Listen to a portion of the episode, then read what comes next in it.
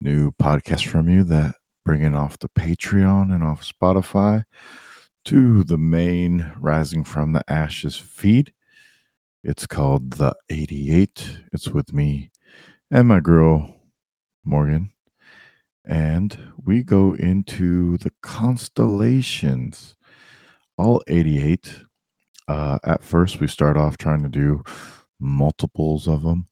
And then we realize that there's just so much there. We have to break it down into one constellation an episode, sometimes two, if it's a really tiny constellation that nobody cares about. Not to say like nobody cares, but you know, nobody cares.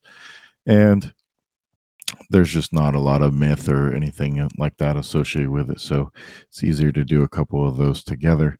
Um, also, I hope you guys have been enjoying Ebbs and Flows. I love that show. I love getting into biblical subjects and topics. So I hope you guys are all, and girls, are all listening to this too, and robots. And I hope you guys all enjoy this and let us know what you think. Uh, we would like to get some people on the show to talk about constellation. So if you have a favorite constellation and you want to come on and talk about it, hit us up. Let us know, not just for other podcasters, but actual real listeners. If you want to come on the show and uh, give a little presentation on a certain constellation, you're more than welcome. Uh, you can get a hold of me at Danunaki Dan on Instagram or hit me up on the Telegram at Danunaki Dan. And if you can't do any of that, then are you really trying? It's pretty easy. So, without further ado, here is the first episode of the 88 Andromeda to Aquarius. Enjoy.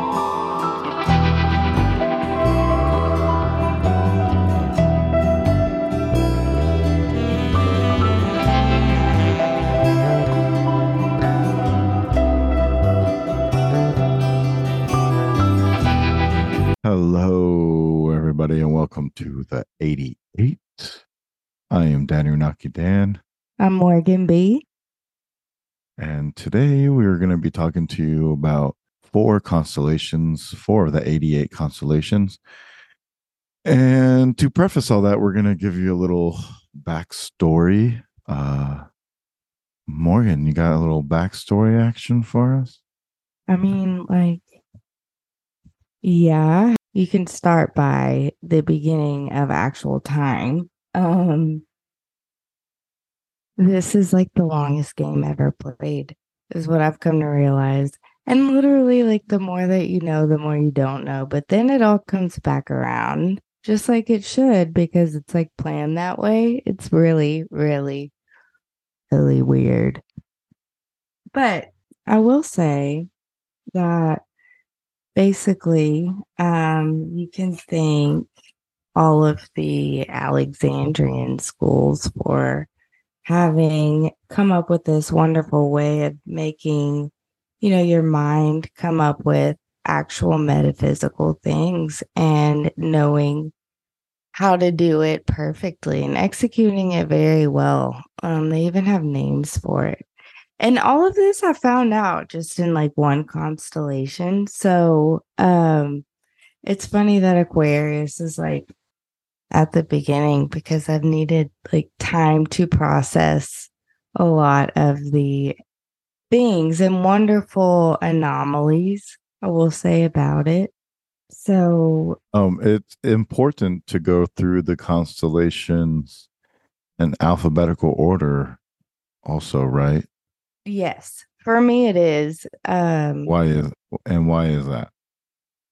because as like uh you read them alphabetically and the way they're named which um uh, in itself in each language translated what it, you can't really translate from your native tongue but it it all comes back around like the it tells a story you Mm, know it truly and honestly does other than the one that um you're given which is still equally as cool, but it's like way deeper than that. It tells like stories within stories within stories and how like powerful you are and how important um I guess it is to stay in the moment and try to like really think with your heart and not your brain, which most people don't do, you know?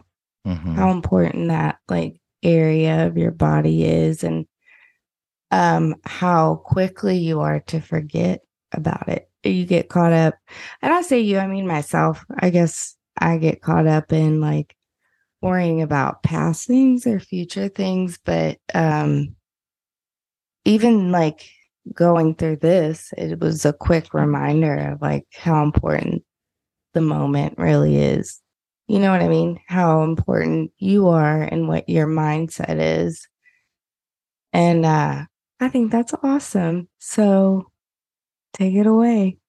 Take it away. I guess as we go through it, um, you'll learn more about how, you know, important your mind is and how powerful we are because uh the longest game ever played has been taking your mind and actually using it to physically come up with the metaphysical things that you can't really see yet. You know what I mean? So it's really fascinating how um, time, which has been built upon different philosophies on top of different thoughts and school of thoughts, have actually like made things come into being so that's cool.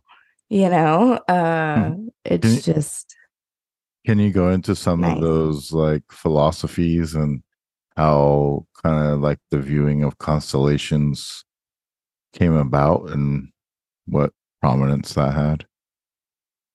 I can't tell you how they came about because that is the age old question, I guess. But I can't tell you like what like where I've like I think my stopping point, and I am gonna stop here because this is the end of my road on this journey on this one specific topic. I'm done. Uh, but what I can come up with is um Zoroaster's cave. Here, I have some things brought up about that. Uh, because I'm not gonna spend that much time here because this is just like the start. Mhm. So basically the philosopher's stone, right? I have no idea. Okay, so yeah, no, I'm telling you, I'm I'm just uh so this is contained on some type of papyri. Like I said, I don't do not implore just anyone to go look at that. But um it's saying that you can make the philosopher's magical gold out of uh too profound, uh, subtle discourse of the particular tinctures that of Saturn and Jupiter conflate, and of Jupiter single are recommended as short and profitable works by the restorer of it to the light, to which is added blah blah blah blah blah XOXO. Okay, so uh yeah, this is some real shit on uh and it's works that have been put together with like famous apostolic like priest, you know, like saints that we still ritually worship currently. no pun intended, but still we do. Um so like and this is from I guess I'm going to um also like put this back to Homer and like the restoration and the renaissance back then after like something huge had happened to us that we don't really know. So anyway the biggest philosopher out of well one of the first um, well-known philosophers was timaeus out of the alexandrian schools in egypt. Um he actually is the father of physics. So you could put him like as like time you know, he's set, he's the father of, he uh, figured out physics. And then we go all the way down the list. We end up at metaphysics, by the way. I hate to uh, spoil it for you. But um, so we go from all of these people to uh, that have shaped our thought, basically. Like, okay, so we start with Pythagorean the Pythagorean, like the rectangle, like that's a shape, right? Like that's the first school of philosophy that ever took over, which is also known like the Pythagoreans came from like caves and like were cave dwellers, which just means that like you actually know things, you know, like you know, and you can play tricks on people. Like you can resurrect yourself from the dead if you just go hide out in a cave for like three years or something. you know, hello, I'm back. so that's that's basically like uh, a good way to scare people if you have that knowledge, which these people did, uh, the Pythagoreans. So, um, so that was oratory like instructions, basically, also on how to speak. You know, like um, the rhetorical triangle, I guess you could say. It's like logos, pathos. What is it? Logos, eros, pathos. We still go by that too, by the way. We uh the way we read text. It's, it's really funny. Um so we go from like that uh and what like it's crazy is like it started this whole school of mysticism from the Mithraic people who came from the Zoroastrians, who were probably Pythagoreans, if that makes any sense. but that's how that happened. So they basically take physics and they learn how to shape and bend people's minds by like revelatory text or oracle um, stories or like casting spells or like uh they knew about the stars so they could like you know read horoscopes and do all of this cave stuff and like honestly we still uh like i said go by this today and by the school of thought right now. They would uh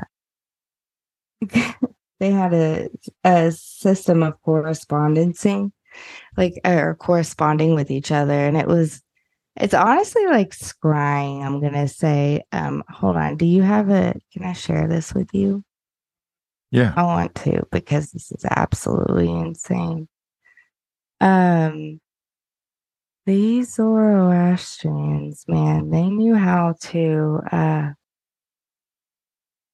i don't know if it was us like here's the thing when egypt uh combined with Greek or Greek combined with Egypt, which is East and West combining, which just is almost impossible to do, but but they did. Don't ask me how, but they did, and they came up with some wonderful um, philosophic views that end up like with uh, the first step is liturgy, which is like just you know literature just instilling like uh spelling or like how to read or talk with each other and then like theurgy from uh school of you know um apocryphic text and you know godlike material. And then we finally go from that to metallurgy and that's all by our logos by the way that we talk which um you know, they they also had their own method of astrology, so they knew how to construct like to how to create a construct, basically, how to construct a construct. and their astrology was uh, a lot different to us, but they called it the Ostia pavement. And that was basically your alloy of allotment, which is freaking weird because when Adam left the Garden of Eden, didn't he get to take Lot too? Lot. I don't know, right? It didn't he? I don't know. It's like an allotment of something, like, Oh. you know. Uh, Land. anyway, yeah, basically, or or just anything that you think is valuable that's materialistic that has like carbon in it, Mhm. something that you can't take with you to wherever you go next. No one can. Hmm. Um, but anyway, so this is your uh your alloy, your alloy allotment. Uh, and their astrology started with Saturn, uh, which was the which was lead, and Kronos was that god. Uh, second was Venus, which was tin, and Aphrodite was that god, and third was uh, Jupiter, which was bronze, and obviously that's Zeus. Fourth was Mercury, of course, iron, and Hermes. Uh, five was Mars, and the it's ruled by Aries, which is a fixed star sign, and we'll get into we'll get into that in a second. But it's ruled by Aries, and what it says is an uneven qua. So there's it, it's like unable to be measured. Um, which I thought was freaking weird. Considering that ascension does involve fixed stars, but after planets. So that must mean, according to this, that a fixed star system is accruing in a in a certain planet, Hmm. which comes from us essentially. But but that's weird. Anyway, so uh six is the moon, which is silver, and seven is sun, which is gold. Um, so it's backwards from the days in order that we go by, you know. It's already inverted. But um, so you go from like planet ascension to fixed star ascension, and the way we get this, were like uh back then, uh Platonists especially would uh comment on each other and on their works, but it would be a lot later. So I find that weird too, considering now we know that uh they used to scry with Egyptians or what seemed like scrying. Who knows? Maybe they um, made Egyptians do these rituals for them to get these answers, or uh, they literally were scrying. I don't know. But um, the way we know this is from Origen, which is literally an OG Platonist. He's like one of the first. Obviously, his name is Origen. But um so the meeting of the ecliptic of the planetary system and the fixed star system and us um, is called the uh, Interpreto Platonica. And that's basically just a different ion. It's a sound.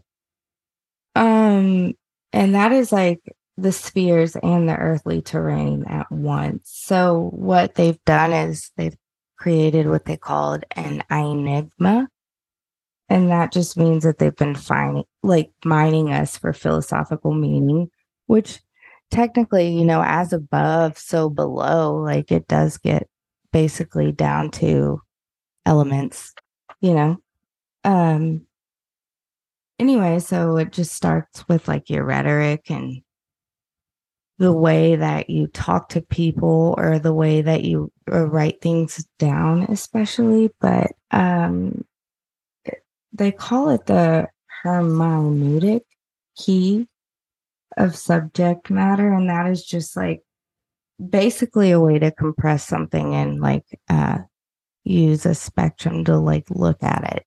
Uh so so it's very esoteric but very um if you read it it's not you know but it's extremely hidden in Mithraicism. So here we are going from like literal urge you to like the urge to like if you read these texts that they literally wrote to um like make something happen to people that they can't explain. There's a feeling that they have for that. It's called ineffable. And that that just means that's like a god feeling like something that you can't like a spiritual something that you can't physically uh, say to someone else because they won't understand what you just went through. But like i get it you know? I have them all the time. Um but they these people like knew about this and then would write it down to each other and then literally and i mean literally put it in uh, religious text.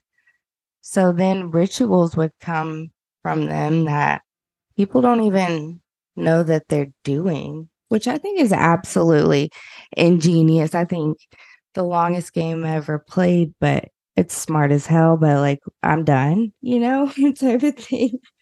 But it's absolutely crazy how important it is to understand your words and what they mean because like when you get down to brass and i mean brass tacks it it's worth something so i just wanted to um point that out i guess and tell you that i love you and i love everyone who's taken the time to listen to us babble and i'm happy to be here right excellent uh ashurbanipal was uh, the first to uh, first in recorded history uh, to bring about astrology in ancient Sumer- Sumeria.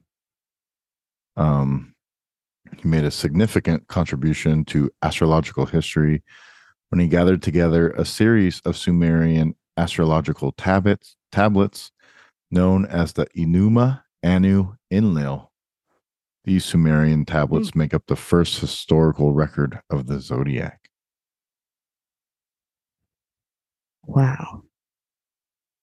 Just a little fun fact. So how old are they? Uh, I'm not sure about the time of Ashurbanipal.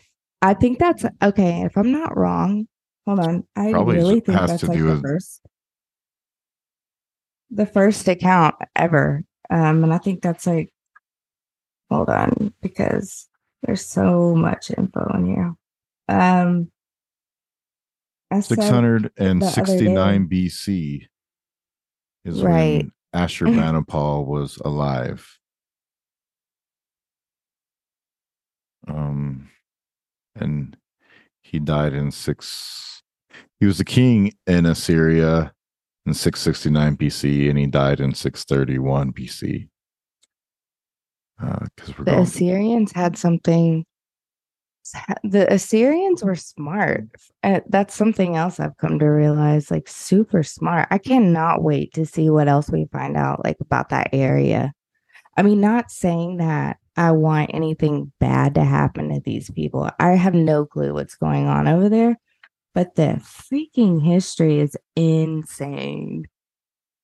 These mm. these people, they wrote everything down.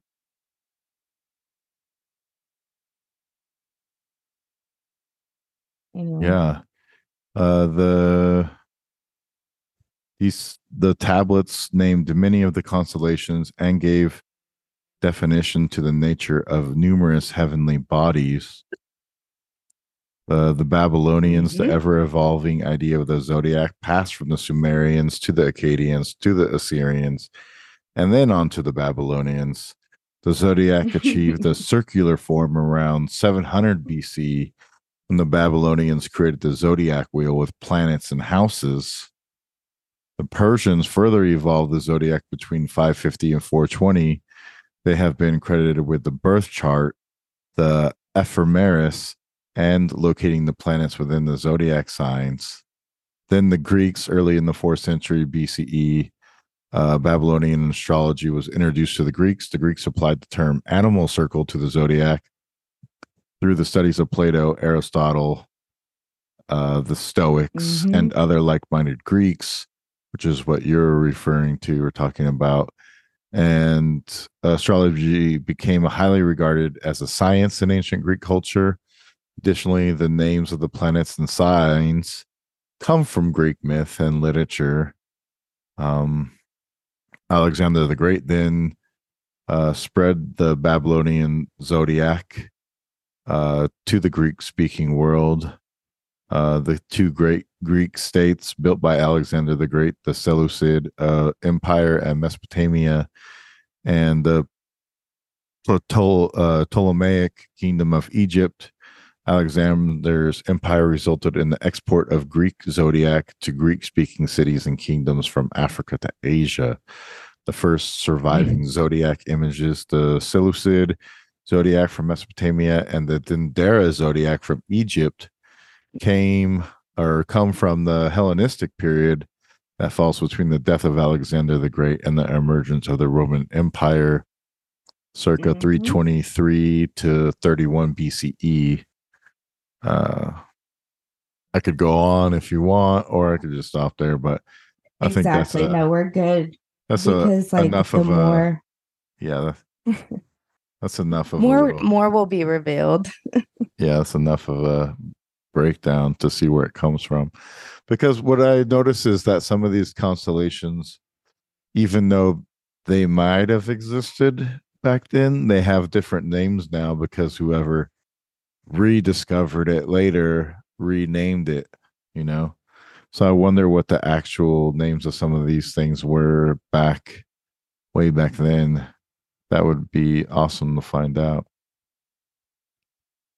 Well, you're in luck because um Oh, shit. although yeah, so Uh. although the no, seriously, we're all in luck. Um this is amazing news because although the stories are Greek, what they did was keep the Arabic names to every original star ever um made. So as you go through the constellations in alphabetical order by um from their mother tongue all the way to Western society, you will see that uh just by the different names how it changes the story of what you're like actually dealing with. And that goes back to um theurgy and like just like the crazy things about how you read and talk and what you say.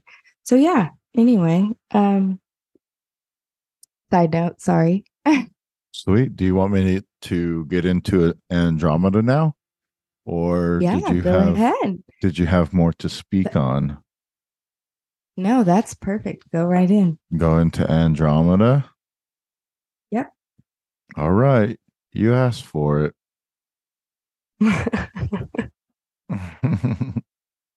um the constellation Andromeda was main named after the mythical princess Andromeda, the daughter of Queen Cassiopeia and the wife of the Greek hero Perseus. It was also known as the chained maiden, Persia, wife of Perseus, or Cepheus, daughter of Cephas, or Cepheus, however you want to pronounce that. Uh, among the notable deep sky objects, Andromeda constellation contains the famous Andromeda Galaxy, Messier 31, and the dwarf elliptical galaxies Messier 32, Le Gentil, and Messier 110. The brightest stars in the constellation are Alpheratz, Mirach, and Almach. Uh, they form a chain between the great square of Pegasus and the constellation Perseus. Uh, Andromeda is the 19th largest constellation in the sky, occupying, occupying an area of 722 square degrees. It is located in the first quadrant of the northern hemisphere in Q1. The constellation can be seen at latitudes between 90 degrees positive and negative 40 degrees. Uh, so those above the equator, below the equator. The neighboring constellations are Cassiopeia, Lacerta, Pegasus, Perseus, Pisces, and Triangulum. Hmm. The constellation name Andromeda is pronounced Andromeda. Andromeda. Okay, it's Andromeda. In English, the constellation is known as Andromeda, Duh. or the chains made. That was my Donald Trump impression. Uh, The genitive form of Andromeda used in star names is Andromeda. Andromedae. Uh, the three-letter abbreviation adopted by the International Astronomical Union is IAU. In 1922, um, is A and D. Well, the, the Astronomical Union is IAU, and in 1922, Andromeda became A and D abbreviated. Andromeda has three brighter than magnitude 3.00 has three stars brighter than fucking damn it. Andromeda has three stars brighter than magnitude 3.00 and three stars located within 10 parsecs, which is 32.6 light years from Earth. The brightest star in the constellation is Alpha Andromedae, also known by its traditional name, Alpheratz. The nearest star is Ross, not Ross from Friends, different Ross, 248, spectral class M6V, rats. also known as double H Andromedae. It lies at a distance of only 10.3 light years from Earth. The constellation contains nine named stars. The star names approved by the IAU are Adhil, Almach, Alpheratz, Andromedae, Buna, Mirach, Nembus, uh, Steranoct, uh, Titawin, Tittywin, Constellation Prize. It's a booby prize. It's a Tittywin. Mhm. And Veritate. Andromeda has a number of stars with confirmed exoplanets. Tittywin, Upsilon Andromedae has four planets in its orbit. The triple star Kappa Andromedae has one confirmed exoplanet, about 13 times the mass of Jupiter. First discovered in November 2012, the suspected variable star 14 Andromedae, also called Veritate, has a known extrasolar planet discovered in 2008. Um, Wow. There is a WASP. Uh, other stars with known planets are blah blah, lots of HDs, but there's also uh, a WASP one and a couple hats in there.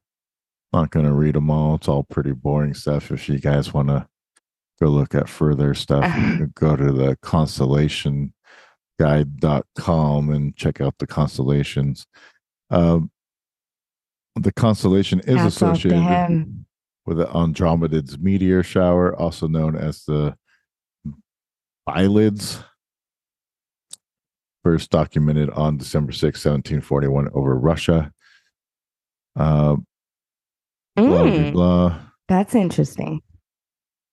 Uh, the Andromeda myth. You want to know the myth of Andromeda? Well, yeah, I love myths, You love especially since I'm talking about myth Mithra cults. Let's keep it going with the myth that keeps going. Um, okay. Well, let's do it then. Andromeda was the daughter of Cepheus and Cassiopeia, the king and queen of mythical Ethiopia. Andromeda and her mother Cassiopeia were renowned for their beauty, but Cassiopeia's excessive boasting soon angered the gods.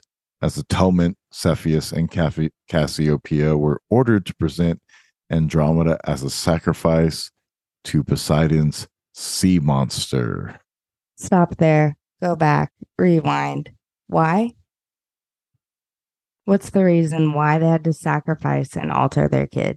Andromeda and her mother Cassiopeia were renowned for their beauty, but Cassiopeia's excessive boasting soon angered the gods. She was probably walking around like, "Ah, I'm so pretty. Like, you should Okay. all like just do everything for me, like buy me dinner and like get my get my nails done for me and like rub my feet because like they're tired and I'm just so pretty. So you should just do it all for me. Okay. Cut the shit. That's- okay, so it's like I'd fucking was- torture that bitch too.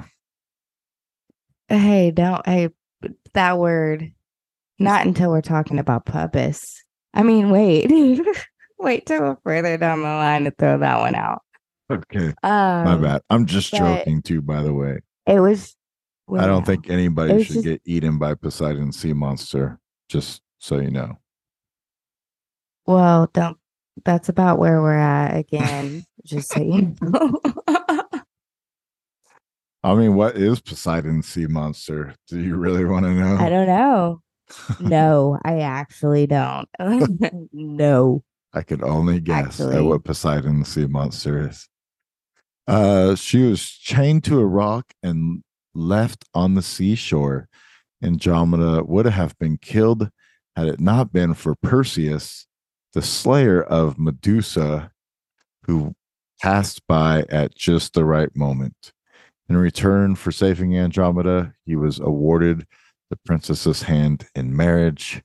Together, Perseus and Andromeda traveled to Greece and began the powerful Perseid dynasty. What a beautiful love story. Yeah.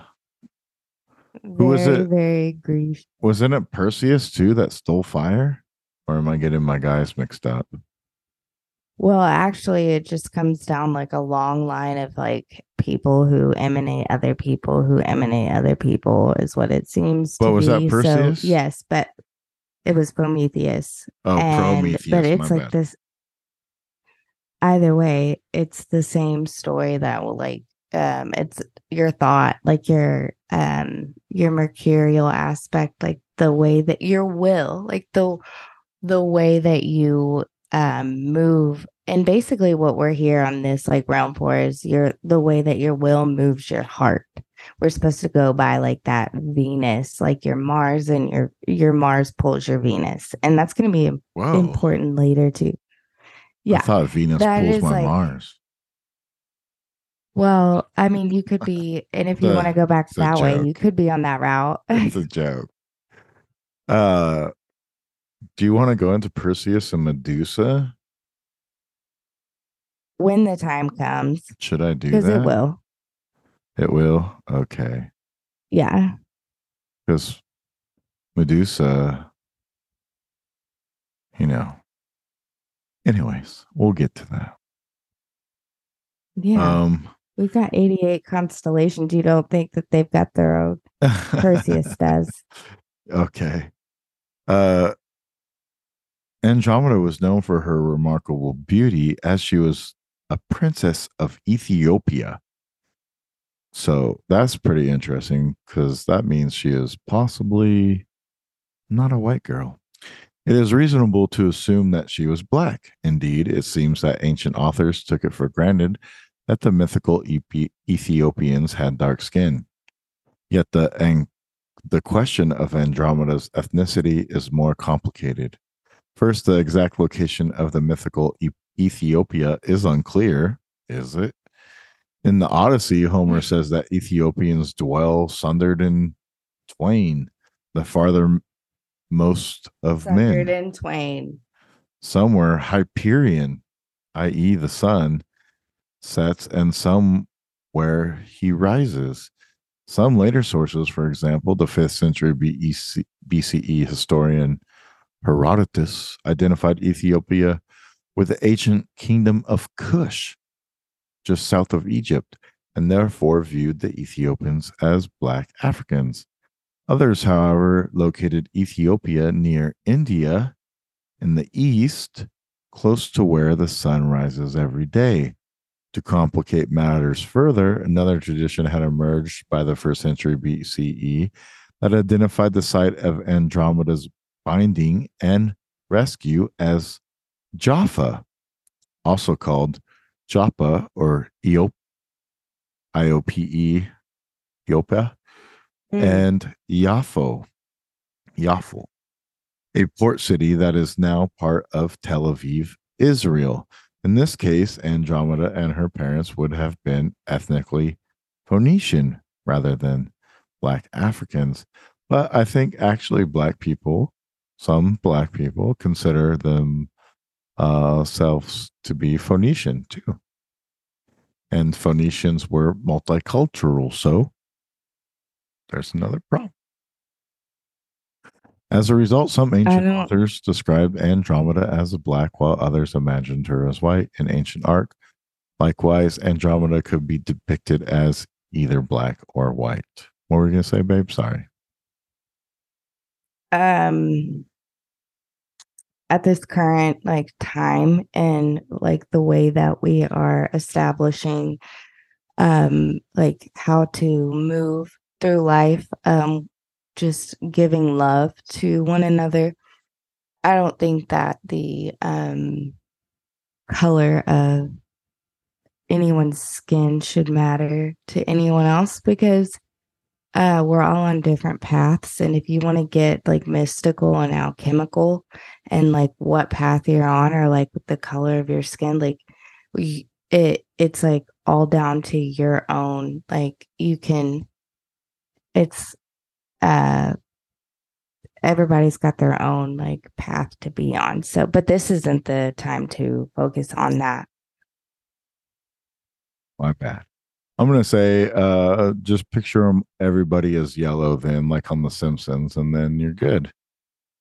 Uh, but I think no because that does matter it does but um I think ethnicity. not at this point I think ethnicity does play some sort of factor because if people are trying to whitewash everything or blackwash everything, you know, I, I think people take pride in their culture and whatnot. And to see their heroes be changed to a different color or something might be upsetting uh, because everybody kind of looks to mythology and heroes uh, for more understanding about themselves and if they had some cultural aspects then i think it would be uh, that it should be noted Here's the thing with cultural aspects and building a um I would uh shrine or like um even like a picture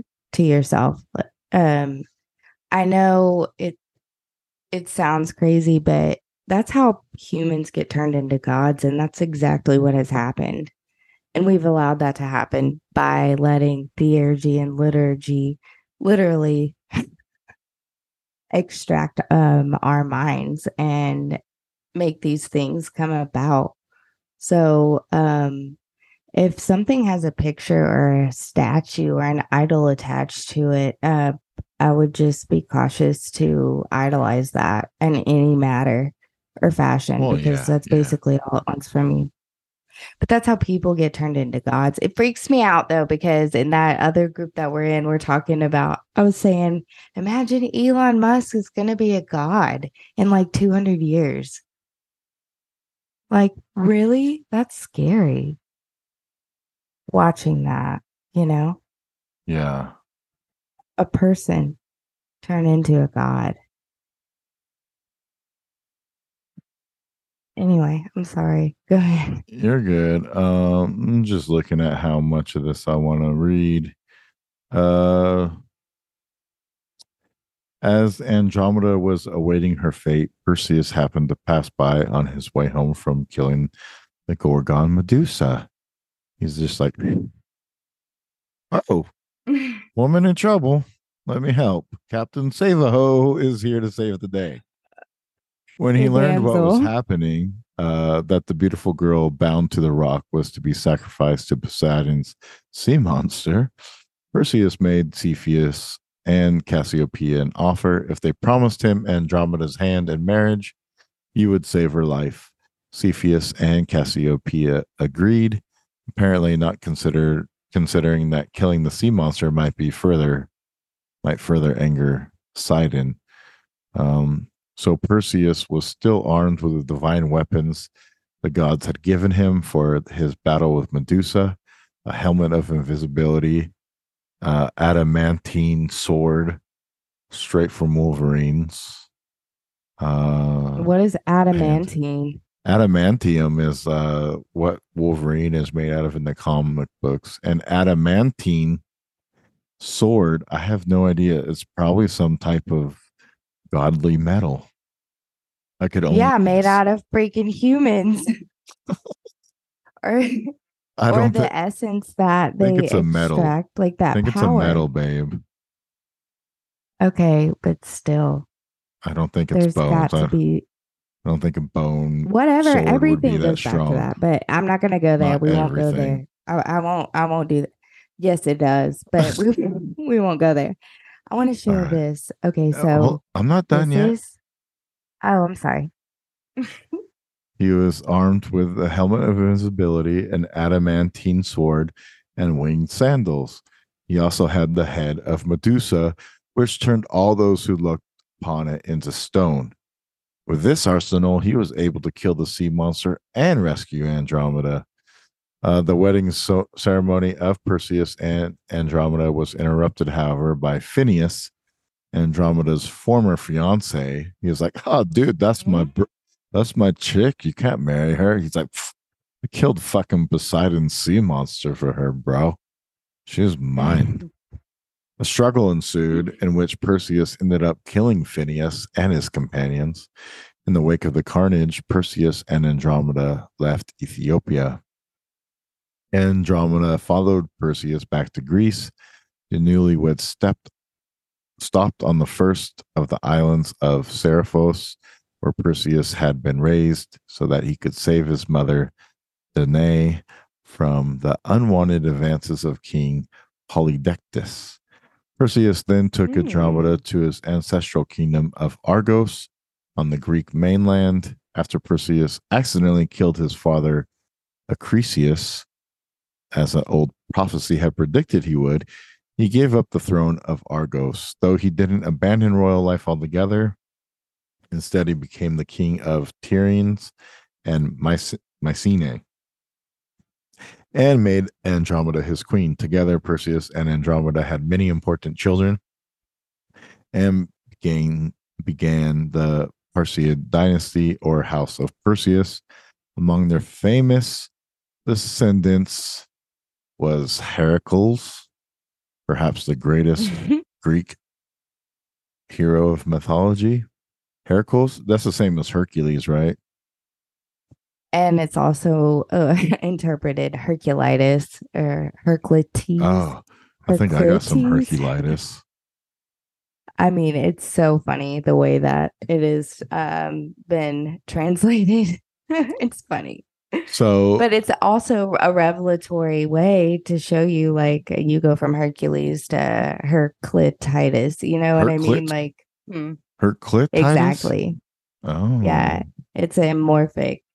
Uh-huh. The way Oh, that her it's clitoris. really so yeah that's the way language works that is how powerful what you say is Oh, so Hercules was the god of strong orgasms. All right. Bless you so after Andromeda's death, uh, she was transformed into a constellation along with the other characters of her myth Perseus, Cepheus, Cassiopeia, Cetus, etc. The Andromeda constellation contains the Andromeda galaxy, the nearest major galaxy to the Milky Way. Now, if you go look at like the Andromeda constellation, you can see like that these people are memorialized in the constellations and they're all nearby. So the reason why these myths seem crazy and weird is because they are, but also consider what constellations they are by, and then they'll start to kind of make sense, I think. Yeah. Oh yeah Uh, did you have something to say before I go on to the next thing of Andromeda? I have two more things. go right to do. ahead this is all you and you have some more constellations go right ahead Because you had some more to say, didn't you? Did you want to add to that? no but no absolutely everything that needs to be said will be said when it needs I'm to doing be. I'm You're doing a good job right now. you're doing a fabulous job babe All keep right. going We'll see when I get to the next part. So, Andromeda, Andromeda Galaxy. You know, in pop culture, there's some Andromedan aliens. And I was going to get into that a little bit. So, they're called Andromedan. Andromedan, which is me. I'm Andromedan. And I'm androgynous. I'm super feminine. And stop stop lying. That's that two faced in you. you better stop. Your Gemini showing. Um, uh oh, I'll zip it up. But you um, you are onto something with that. Uh, with the remains of something that had happened, uh, clearly so bad that it needed to be catastrophized. Okay, because mm-hmm. that's what. If it's in the sky, it's a catastrophe. You do not want to be in the sky, my friends. Says and say. and Rome, Dan. I'm just saying. And Rome became Dan. So but there has also been proof. Heracles of, was a Dan. He was from the tribe of Dan. He's the same as Samson, yes, which was from tribe of Dan. All of the watchers so are. Dan. So and Rome became Dan under the Perseus uh, dynasty. Boom. Every yes, and every ruler I made the connection. And you most certainly did, babe. I'm so proud of you. Uh, because if you are a tribe of Dan, then you know that uh, you guys have uh, in this realm where you lead with your heart, uh, you have you guys reign high and you guys know things that the modern person doesn't know. So good for you. I lead with my heart and plead with my fart. We know. All right. So the Andromedan uh, their electromagnetic force, intelligence, matter, space, time, all the same. Andromedan, the galaxy being. This is from uh, extraterrestrials.fandom, by the way. The Andromedans so cool. are sapient extragalactic race which can exist in a material state or in a hmm? state of pure electromagnetic energy. They hail from the galaxy of Andromeda and consider some races, such as humans, to be a danger to other galaxies. As a result, individual Andromedans are forbidden to establish communication with such races.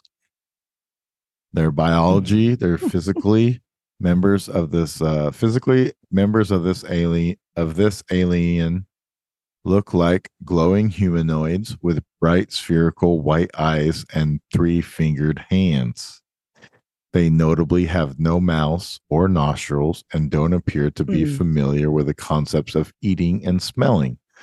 While they do not see in the same way as humans, they can perceive people by detecting their brain patterns biologically this alien is nitrogen based however they can mm. also exist in immaterial electromagnetic state which makes them effectively immortal besides that the aliens occupy a quadra quadrid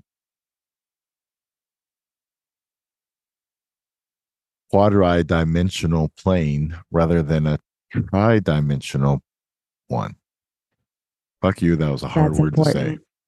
to say. They. Hey, that's important to note too, as well. As we move forward through these constellations, triads and like the Trinity are like going to be okay. base grounds for what we cover. And so they, thank you for mentioning that. They occupy the quadri dimensional rather than the tri-dimensional. Makes sense. Interesting. They involuntarily mm-hmm. generate enormous amounts of electromagnetic radiation and can emit so much energy that they will disrupt machinery and shatter glass structures as they get near them. However, they also have powers that allow them to heal wounds in humans. Huh? Uh, Just, that is that's amazing. Honestly, w- whether that's some like fandom site and some fan wrote in, hey, whoever, I need their email because that is amazing and very well written. Mm. Keep going. Okay. Uh, their lifespan is immortal, and uh, Interesting. In some history, in 1963, the engineer named Alan Maxwell re- received a transmission broadcast by one of these aliens who was breaking his race's rules by contacting Earth. When asked by Maxwell about God, the alien responded that electromagnetic magnetic force permeates everything, claimed that this force could possess intelligence, and equated it with infinity and God. This conversation conversation suggests that the Andromedans' religion is pantheistic. Later, when a radio station Didn't he say it was ra- Did he say it was racist? Is that what you just said? no, Oh, uh, he was breaking his race's rules by contacting Earth. that's what I'm saying. A- He's a- racist. The fucking alien. as the as an Andromedan, he's not supposed to contact humans. It's a it's a it's a no no. They're not supposed to interact So with us. you're telling me that this Andromedan was summoning the human, or was it sum- like summoned by the person uh, contacting the alien? Uh, Who made the contact?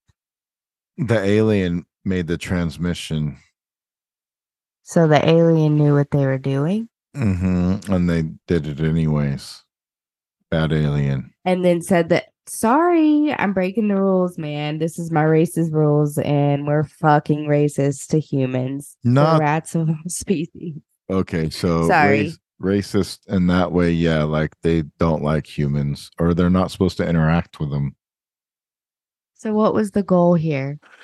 Uh, to uh, let's find out. Later, when a radio station operator increases the station's power, unaware that Maxwell was using it to contact the alien, the Andromedan ends up being transmitted to Earth like an electromagnetic sin- signal, causing him to materialize in, on Earth in his physical humanoid form. As he wanders the Earth, the alien inadvertently provokes chaos and even deaths due to the powerful radiation emitted by his body. Maxwell tries to use the radio equipment to send the alien back home, but the military open fire and accidentally shoot Maxwell's wife, Carol. Fortunately, the alien manages to heal her, realizing that he would be punished if he was returned to his people. The alien chooses instead to dissipate his material body and live on as pure energy. Maxwell expresses worry, but the alien merely waves goodbye to Maxwell and his wife, saying, in the of transmission, and disappears to parts unknown. Hmm. That's how I want my energy to go out, man. I'm Definitely not sure if don't this want it is to real. get harvested. This comes Uh, from well, Alien point- Alien Wiki. So It doesn't matter. At some point, like, okay, well, then they're just putting that out there to put the hooks in you. You know what I mean? To make people believe in aliens. Because do you believe in aliens? sometimes. That comes, that's like a, ter- like, and you're free to change your mind as, you know, anyone else is. It's fine if Yeah. you don't today and you do tomorrow because I go back and anyone else on to it. judge you? I go back and forth on it. you Yeah. know. It's not something I'm 100% There is- sure about, but it's not something I totally dismiss either. So uh, I'm kind of You can't. wishy washy on it, you You- know? Well, there was something like here, and it says that in the Bible before we got here. I Yeah. mean, we even just went over that. Like, so are we the aliens, or, you know, is something else coming back in an alien form? Because, you know, We're like that's half, how it works. like half alien. Like, we actually really uh made ourselves manifest somehow. And I think that's pretty amazing uh, that we're actually here in physical form and Yeah. able to scry with each other through, you know, devices. I think that's awesome. Like it's yeah, it, basically yes. If you want to get down to it, it is one You want to get down to brass tacks. It's witchcraft. Well, it's not even it's blood tax, but we won't go there. Okay.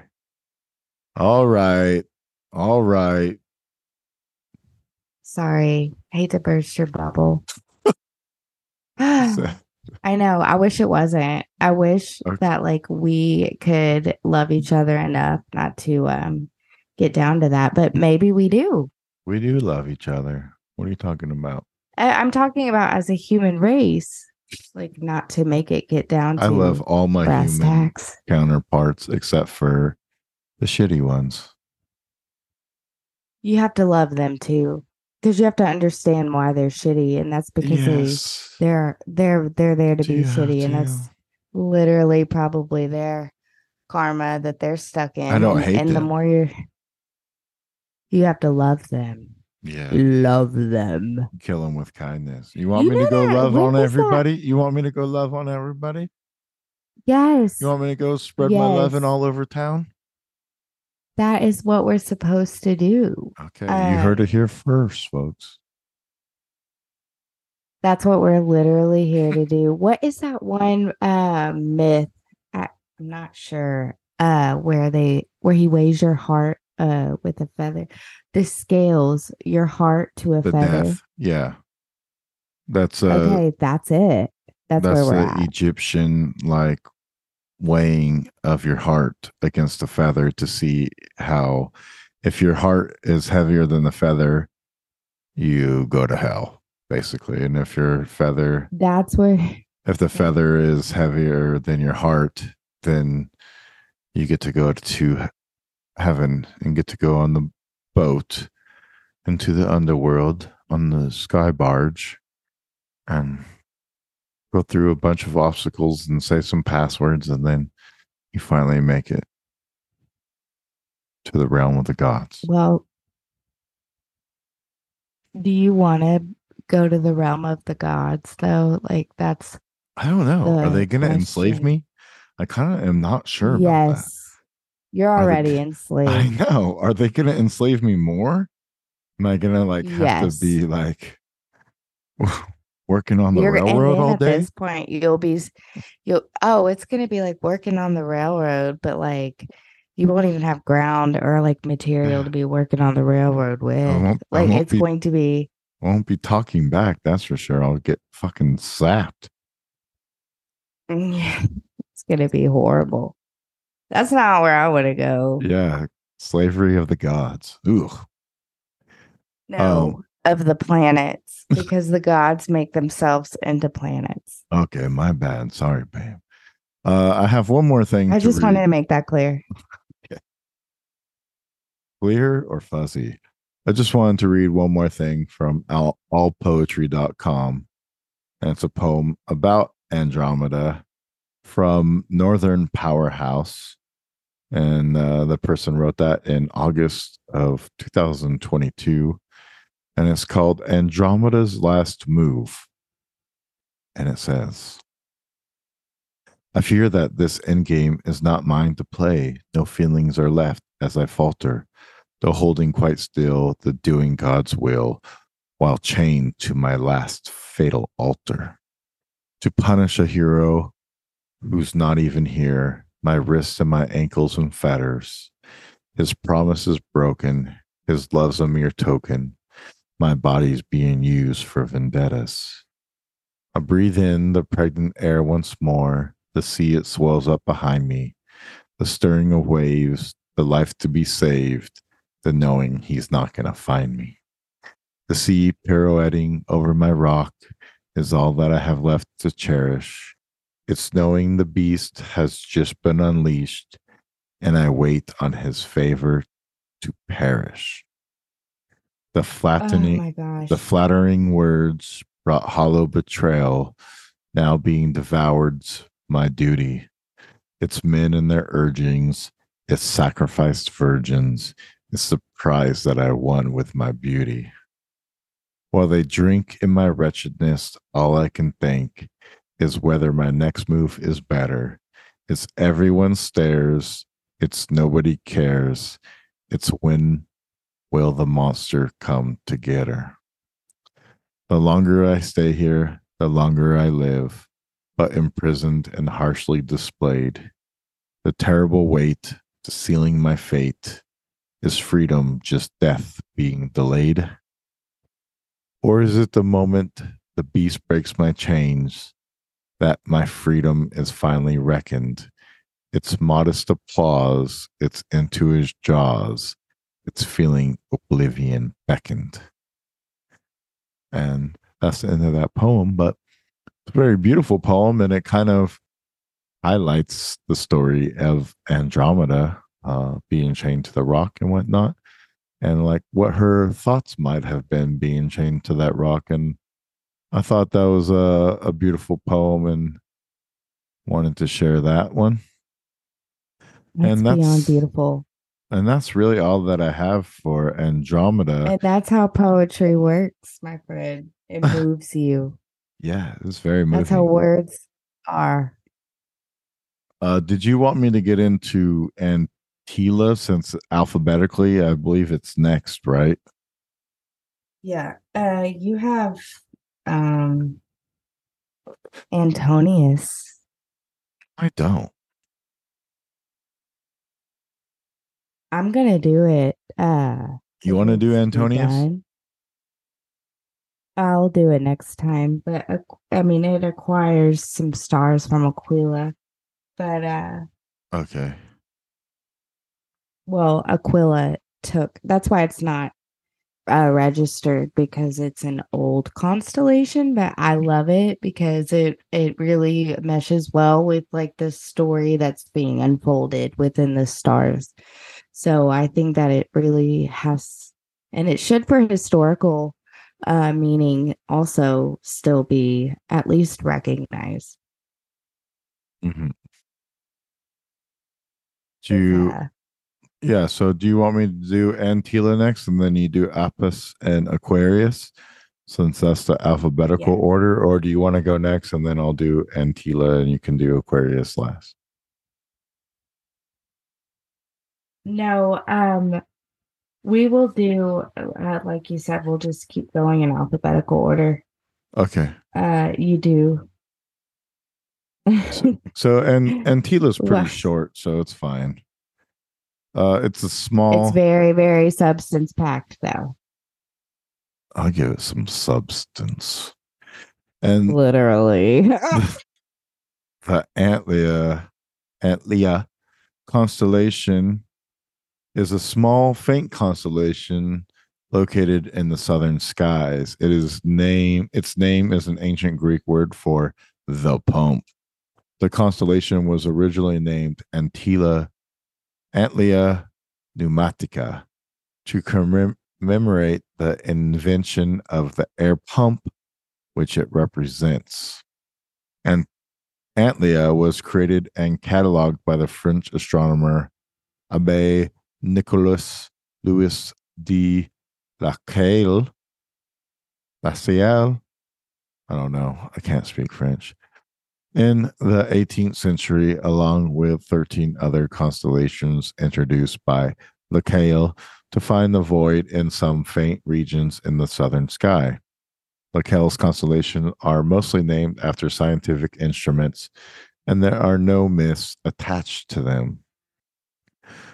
Uh, also, it says that because Ant- Antlia was so far in the southern sky and so faint, uh, that's the biggest reason why there's no myths attached to it. And the Greeks, uh, based on their position, could not even see it.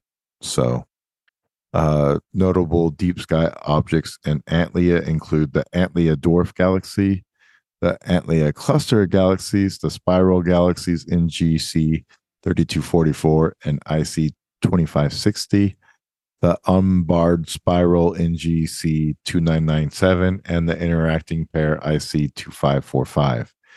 Members of the Antlia cluster include the massive elliptical galaxies NGC 3258 and NGC 3268, the elliptical galaxy NGC 3260, and lenticular galaxies NGC 3269 and NGC 3267, the spiral galaxy NGC 3281, and the barred spiral NGC 3271, the brightest spiral galaxy in the cluster. What a bunch of boring ass fucking names. Can I rename all this shit like something cool? no. Why not? You absolutely not, because someone else has already named it, and uh, there's yeah, but they named it like there's so many errors. well, absolutely, but there's so many errors within the names, so that also tells you a story. Like um, within the Greek alphabet, you know, they go alpha through omega when they're um, naming, you know, the most important, like one through K. Like, you know what I mean? Why is there so many with C then? exactly not only that, but um, they don't like their um alpha stars are not their brightest ones, nor are their beta ones. Did the Greeks Most even of have the time, C? it's like one or two off, or, or some in some cases it's three. But you have to understand that um, this air pump is in um, antiquity. Um, that's literally what it means, and that's what it says when you're reading it. But it also, uh, if you are translating it from a different language, like uh, Lacau actually named it uh Machina Kunamica Kunamatica. So that means like um like a breath or like a I, I wouldn't even say like a breath or like a I was. I couldn't really hear you I say that. say Say that a- again. What he called it? uh Lacau calls it um Machina Pneumatica, but with a P in front of Pneumatica. Uh pneumatique uh P N E U M. A T I Q U E. Um, and that I mean, it basically tells you that it's like a like something from the past, like an ancient something. So you're getting a whiff of like something from the past, and I think that's important to Somebody uh, ate some beans. Something grew uh, back then when they made the Southern Triangulum Okay. out of nowhere. Um, here's a little facts, locations, and map. Antlia is one of the smaller constellations in the sky, 62nd in size, occupying an area of 239 square degrees. It is located in the second quadrant of the southern hemisphere and can be seen at latitudes between positive 45 degrees and negative 90 degrees. The neighboring constellations are Centaurus, Hydra, Pyxis, and Vela. The constellation name Antlia is pronounced Antlia, motherfucker. In English, the constellation is known as the air pump. The genitive form of Antlia used in star names is Antliae. Uh, the three letter abbreviation adopted by the IAU in 1922 is ANT. That's where Ant Man comes from. Okay. Antlia does not have any stars brighter than a magnitude of 3.0. It contains two stars located within 10 parsecs, 32.6 light years of Earth. The brightest star in Antlia is Alpha Ant- Antliae. The nearest star in Antlia, DEN, then 1048 3956, is a brown dwarf only 13.15 light years distance from Earth. Antlia has two stars with known planets, HD 93083, spectral class K2V, and WASP 66. There are no meteor showers Hmm. associated with Antlia. The constellation does not contain any Messier objects. Uh, Messier is it's old. S S I E R, not like messy. Uh, Antlia contains it is messy. one formerly named star. The star name approved by the IAU is Macondo. Macondo. Antlia belongs to the Lacaille family of constellations, along with Caelum, uh, Circinus, Fornax, Hor- Horologium, Mensa, Microscopium, Norma, Octans, Pictor, Reticulum, Sculptor, and Telescopium. And it makes like a triangle shape with one leg off the left side of the uh, point of the triangle. and Aunt, Antlia has no miss like an associated with it. an oh Uh, it was named after the air pump, Antlia pneumatica, an instrument invented by the French physicist Denis Papin, Papin, who is also famous for inventing the steam digester, which preceded the steam engine and the pressure cooker. that's amazing. I Uh, truly think that's awesome because it's true. It's what happened. Um, and yeah, if you want to know more about Antlia, you can go to constellation guide.com and it'll give you a whole list of the major stars, the minor stars, deep sky objects, which is uh Antlia dwarf. Um there's some other there's an Antlia cluster. Uh just a whole bunch of stuff you don't want to hear me say. Bunch of letters and numbers that get really fucking boring. So I'll keep the boring shit I just want to say it's like um part of the triangulum that made like our our globe um appear to us in constellation form on the southern hemisphere to be uh spherical.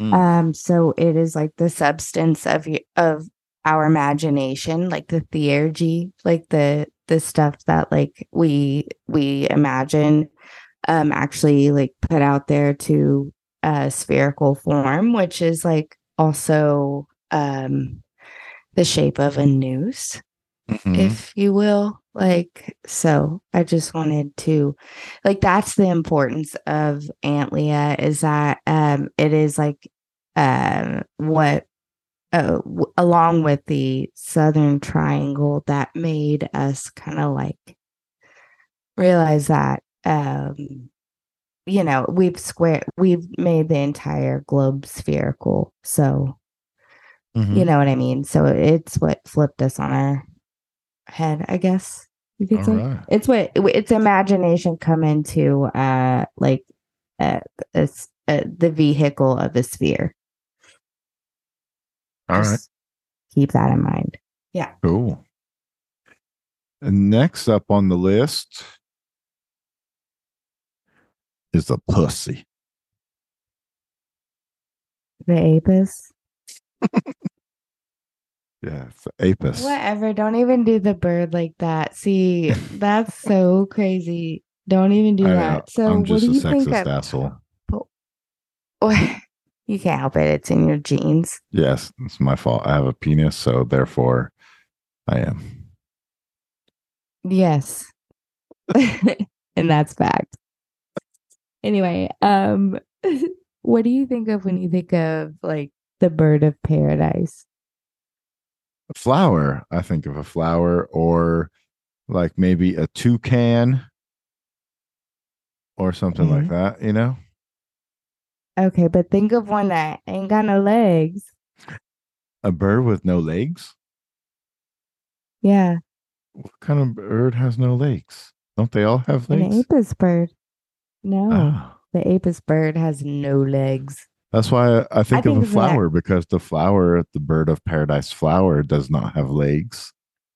And it looks like but a what's bird. also that's actually kind of creepy because like the the life from the lotus flower whole type that's a whole nother story we'll get into that later but um the i think of because we're in that group um where we're like going through the bible uh it reminds me of noah okay you know Okay. i don't know and i think i asked you this like a few times like how many times did uh noah send a bird out I think three or four.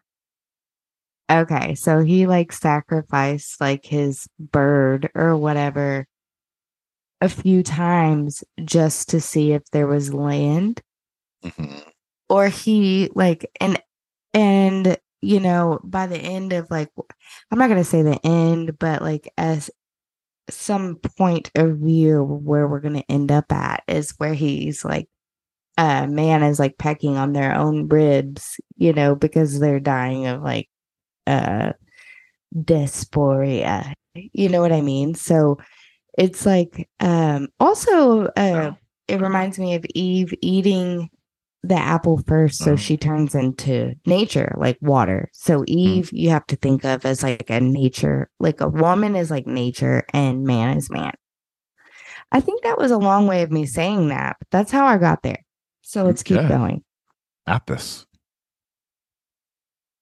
uh that's just my my humble point of view okay Not There's like, it an. Apis. There's the Apis bowl too of mythology, but that's spelled with A P I S, not A P U S.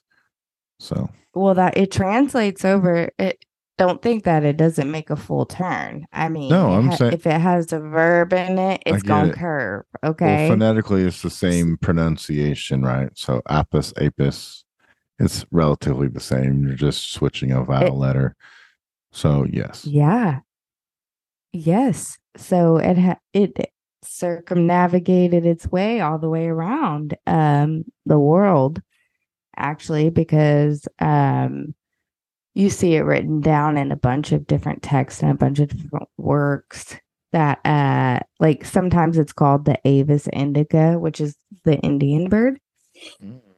Oh. So uh so it's weed. It's, It's like- indica.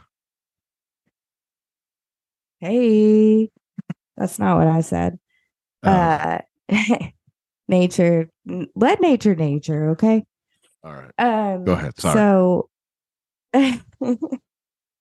so in Flammarion which is another platonist he's a it's actually a Flammarion is actually the name of a book okay so it's a commentary off of someone else's work but it's called Astronomie Populaire and it is the constellation of the house swallow so it goes from a bird to being a swallow. So it's like a swift of the old world with a perfectly formed, although small legs and feet appear enough to be the mode of its life, a stellar bird.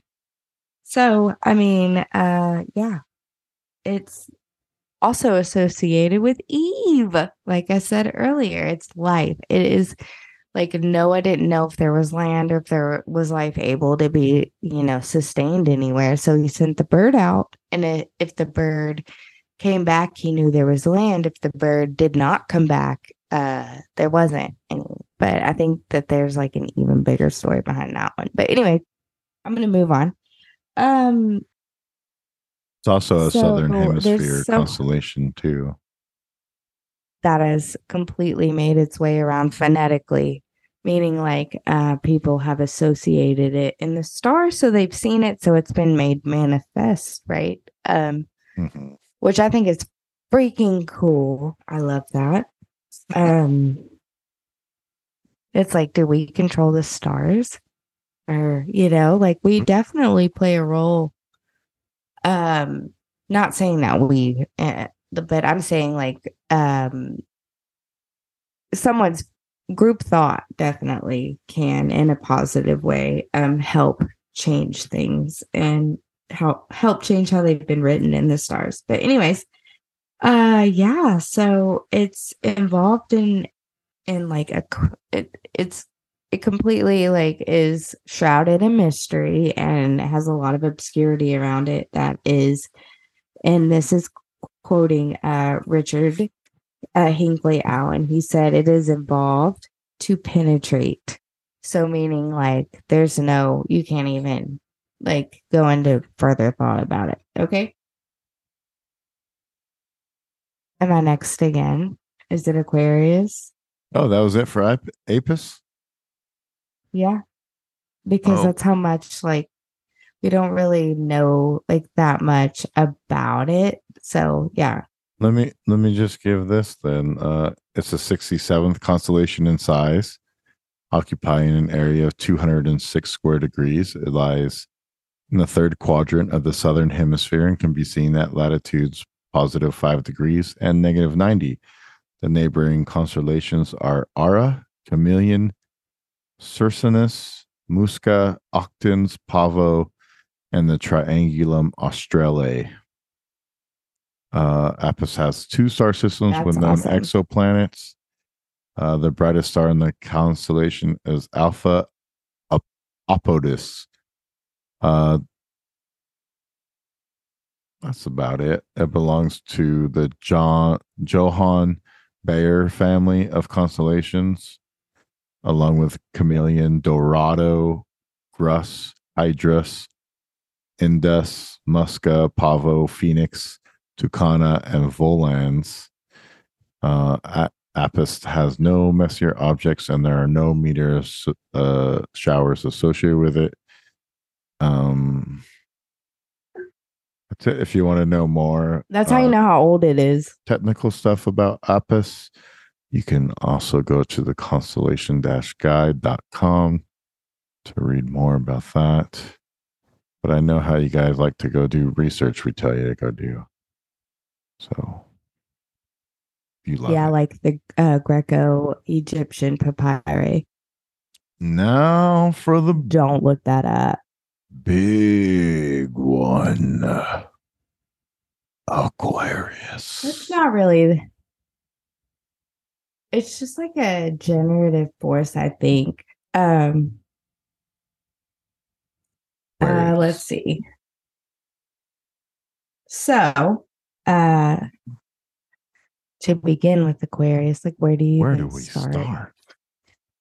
Where do you start? Uh here. Jinx, you owe me a minx. yeah, no. Hold on. Like a cat? Yeah. Like a catastrophe? like a catastrophe. I don't really want to live in the sky for forever. I'll let you pull my furry tail butt plug out. Shut the fuck up. You're so stupid. You have to fucking take that out. I'll leave it in and it's fine. Hold on. We're in the age of Aquarius. I don't even know if we are. Like, that's the deal. Like, do you even know? Well, Because you don't. here we are in Aquarius. No, because if That's that what we are case, talking about right not- now, though. Yeah. Okay.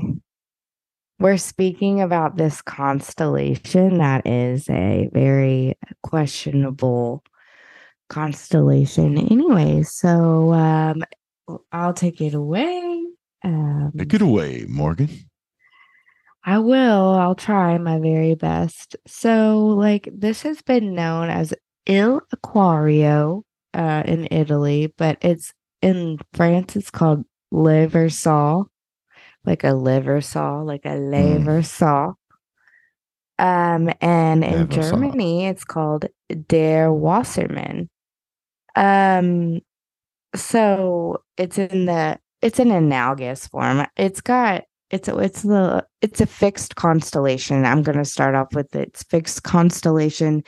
It's an air sign and it's known uh for like intellect and um you know those type of things. But i wanted to definitely say it's a fixed star. So therefore you know there's a lot of like history that goes within it and a lot of things that have changed. Like it has the elliptic within it which is um what we call so it's the water bear is what aquarius is uh that's what it's supposed to be but if you look at it in the sky it's like a person bending over measuring something on what looks like to be a tripod. It it doesn't look like it's supposed to look like a guy pouring water out, but it, it it's uh gotten obfuscated a little bit because it's taken some uh stars from some other constellations. So uh that's important to note as well. But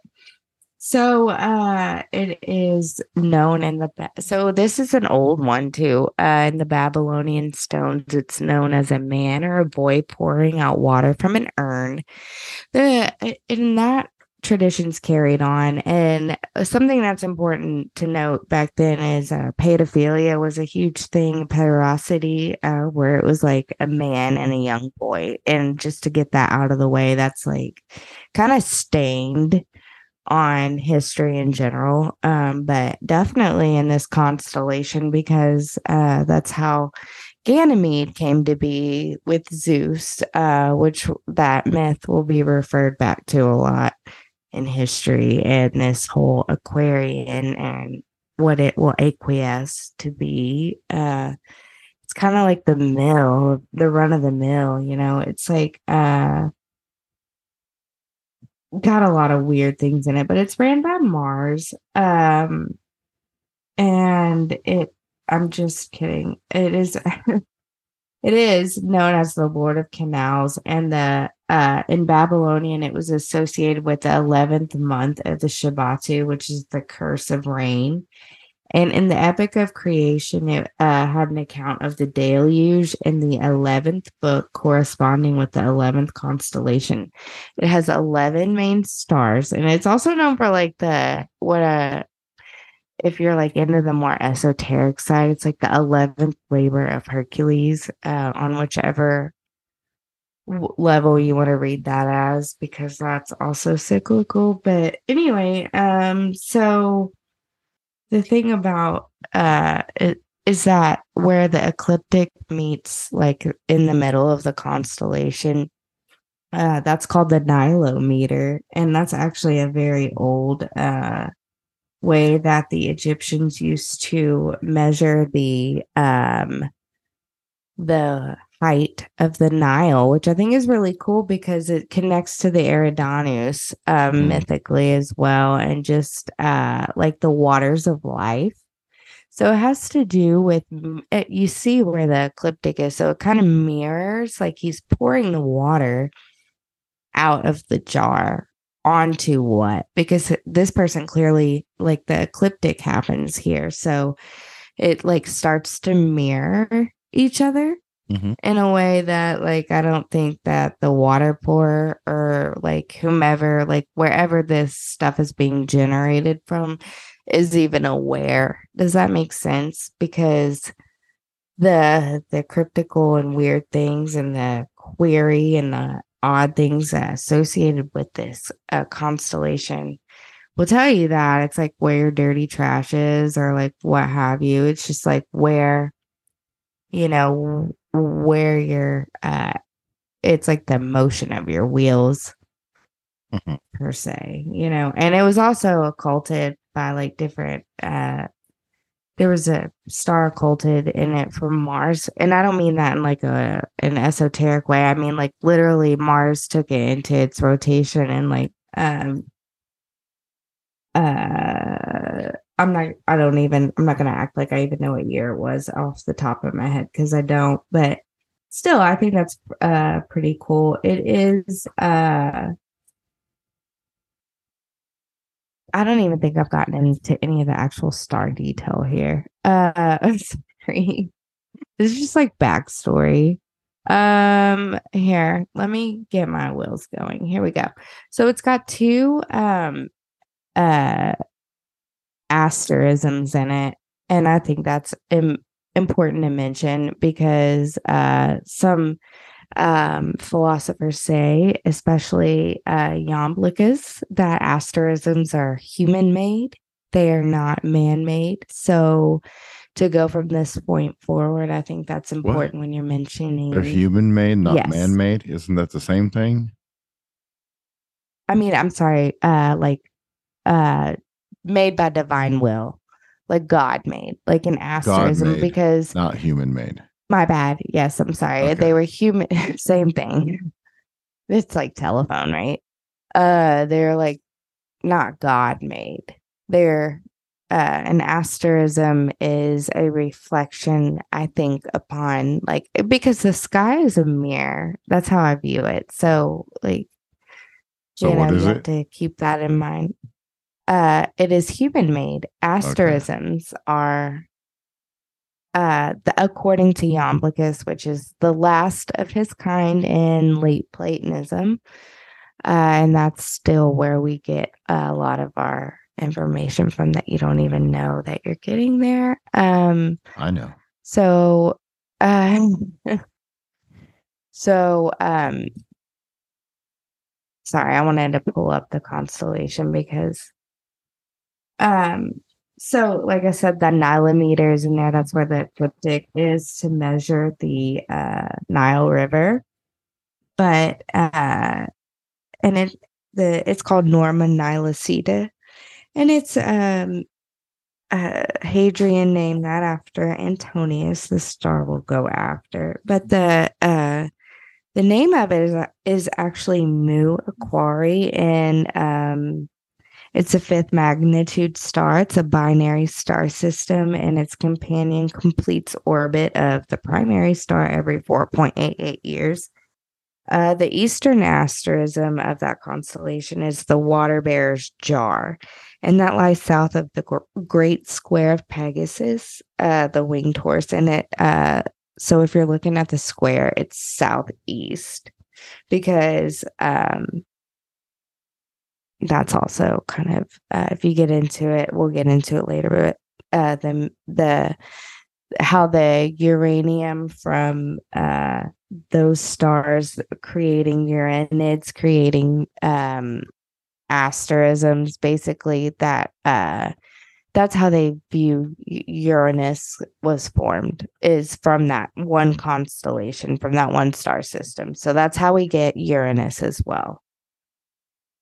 Um, so Junos uh, is also an asterism, and I'm just getting these out of the way because these are very important. It's also an asterism in that uh, in that constellation. Um, it's a diurnal sign, uh, Juno and Jove, and the guardianship signs in that are the Euros and Notus.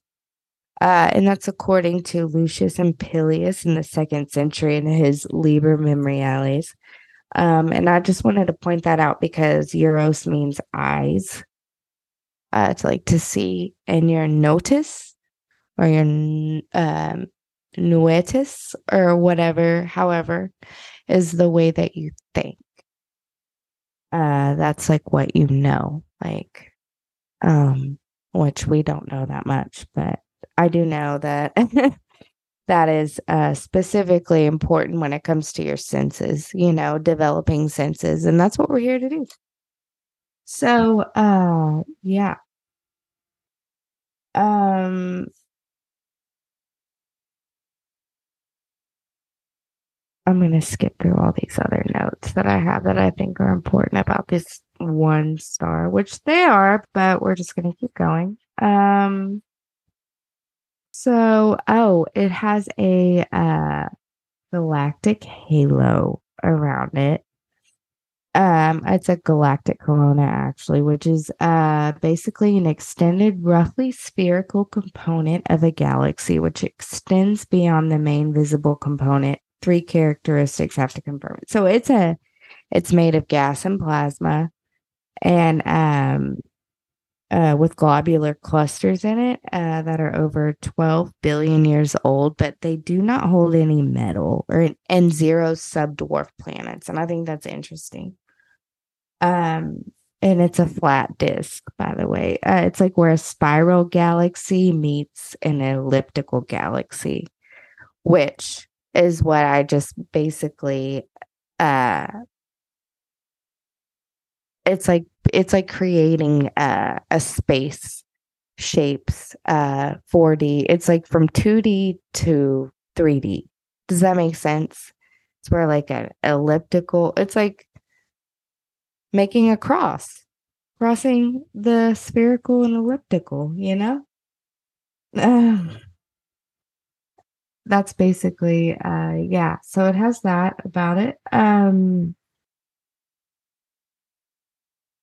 hold on one second. Uh aquarius lies in the region of sky which is sometimes referred to as the sea because it contains a number of other constellations with names associated with water. Pisces the fish eridanus the river and cetus the whale among others like other zodiac constellations. Aquarius was cataloged by the Greek astronomer Ptolemy in the second century. Yes. And uh, so then you go to Alpha Aquarii, which uh, so we'll go through, I guess, the 11. Do you want to go through the 11 stars in it and the magnitude? I think we should definitely go over the fact that uh of the Arabic nature um yeah, I guess you could say that I the just- Arabic nature of the stars. I wanted to point out the the Pisces Eridanus and Cetus the whale because it's a fish, a river, and a whale, and the zodiacal sea. Um, Yeah, I felt like that's right. interesting because the god Enki is the god whose uh, home is water, or the Absus, his home is water. He's also the god that has water pouring out from him. And the Erie, Erie, uh, I don't know if I said it in the last one, but it means like celestial ruler, Eric or Eric. And Dan uh, is a river. So that Eridanus is the celestial river of us. It's Most definitely. our celestial river. And so then when you look at that and you have the Pisces, which is the fish in the celestial river, and the whale, uh, you have some biblical stories about Jonah and the whale. You have some stories about Jesus and the fish, uh, which we have discovered is not actually related to Pisces. It's actually related to the southern fish, uh, but still, uh, most people identify it with Pisces, uh, the Jesus fish. But it's actually not right, Morgan. It's uh, the southern fish.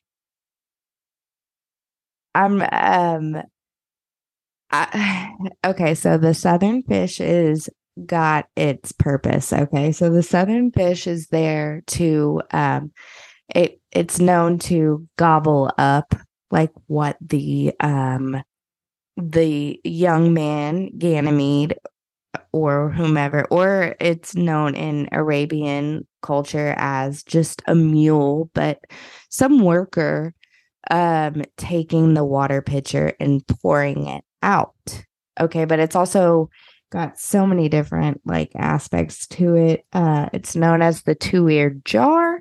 Um uh in roman zodiac it was the peacock the sign of juno and hera um it, it it's also known as the fundin's lattice so like I think that's interesting considering it's known for also Jacob's ladder, uh, climbing like the steps also to get there. Um, Elysius, uh, sea crops from the cicada nourished by the dew, whose eggs were hatched by the showers. Hydrodurus, Iridurus, Parator aquae, um, and like Horace who is like a poet added to um added to uh his title of like modern constellations. He was one of those polymaths you know that knew everything. Uh tyranius aquae and it was the saddening of the inverted year so something definitely occurs during this it's like a generation of and I don't mean like li- like in a linear way, but it's like a like a transmission for something like to all like be put into some sort of mixture. Uh, it's so uh, it's also known as um, the monius, which is the shoulder, or also e- uh, the Egyptians in ancient culture referred it to Moses because of that. It's also related to the New Testament Christians uh, with John the Baptist. Um, it has a lot of correlation to being baptized or uh, crops growing or being fertile or something of that nature, being taken in or pulled out of the water, uh, whichever way you take it. Uh, but the best way is to um, see it from a Chinese point of view um, because that's the actual like uh, before it's been taken over by other points of views. Uh, that it's like that it was in their natural form before uh, like modern time, and that is uh, called the early serpent or the turtle. The Heian Yang, the dark warrior and hero, the darkly flourishing one of the Han Dynasty. So, uh, yeah, there that's freaking cool to know. And then um, it became Pao Ping, the precious vase, also known as the sign of the rat, which is also important to know. Um, so it's also known as unstable water, but when you're looking at the sign of Aquarius in dualating lines, uh, it looks like uh, water, but it's actually like uh, energy. It's like a measurement of energy. So, like when the nilometer that is present in this um, constellation is being held against the Nile River, it's going to be measured. And I think that plays out on a larger scale, or so it's supposed to, uh, according to um, the Chaldee oracles. Uh, and that's why we have the vision of the Kabbalah, like uh, the three stars on each side, and then the two stars coming down. So, like two forming into one. It's called the Airy Trigon. Um, and it's ruled by Saturn, um, supposedly. So that makes it even more interesting. But um, that's supposed to be like Venus, like a measurement of like the on a larger scale like so uh it's not water we've come to find out later on it's it's energy that is being measured so when that time comes around and like we can see something of that nature that uh is also called um Jacob's deathbed and the address to his Egypt and Moses' dying song on Mount Nebo. Uh, but yeah, so all of that behind it. Um, Can I, bu- can I bust in real here, real quick here? yeah, It's interesting uh, that you say it has has to do with the Nile.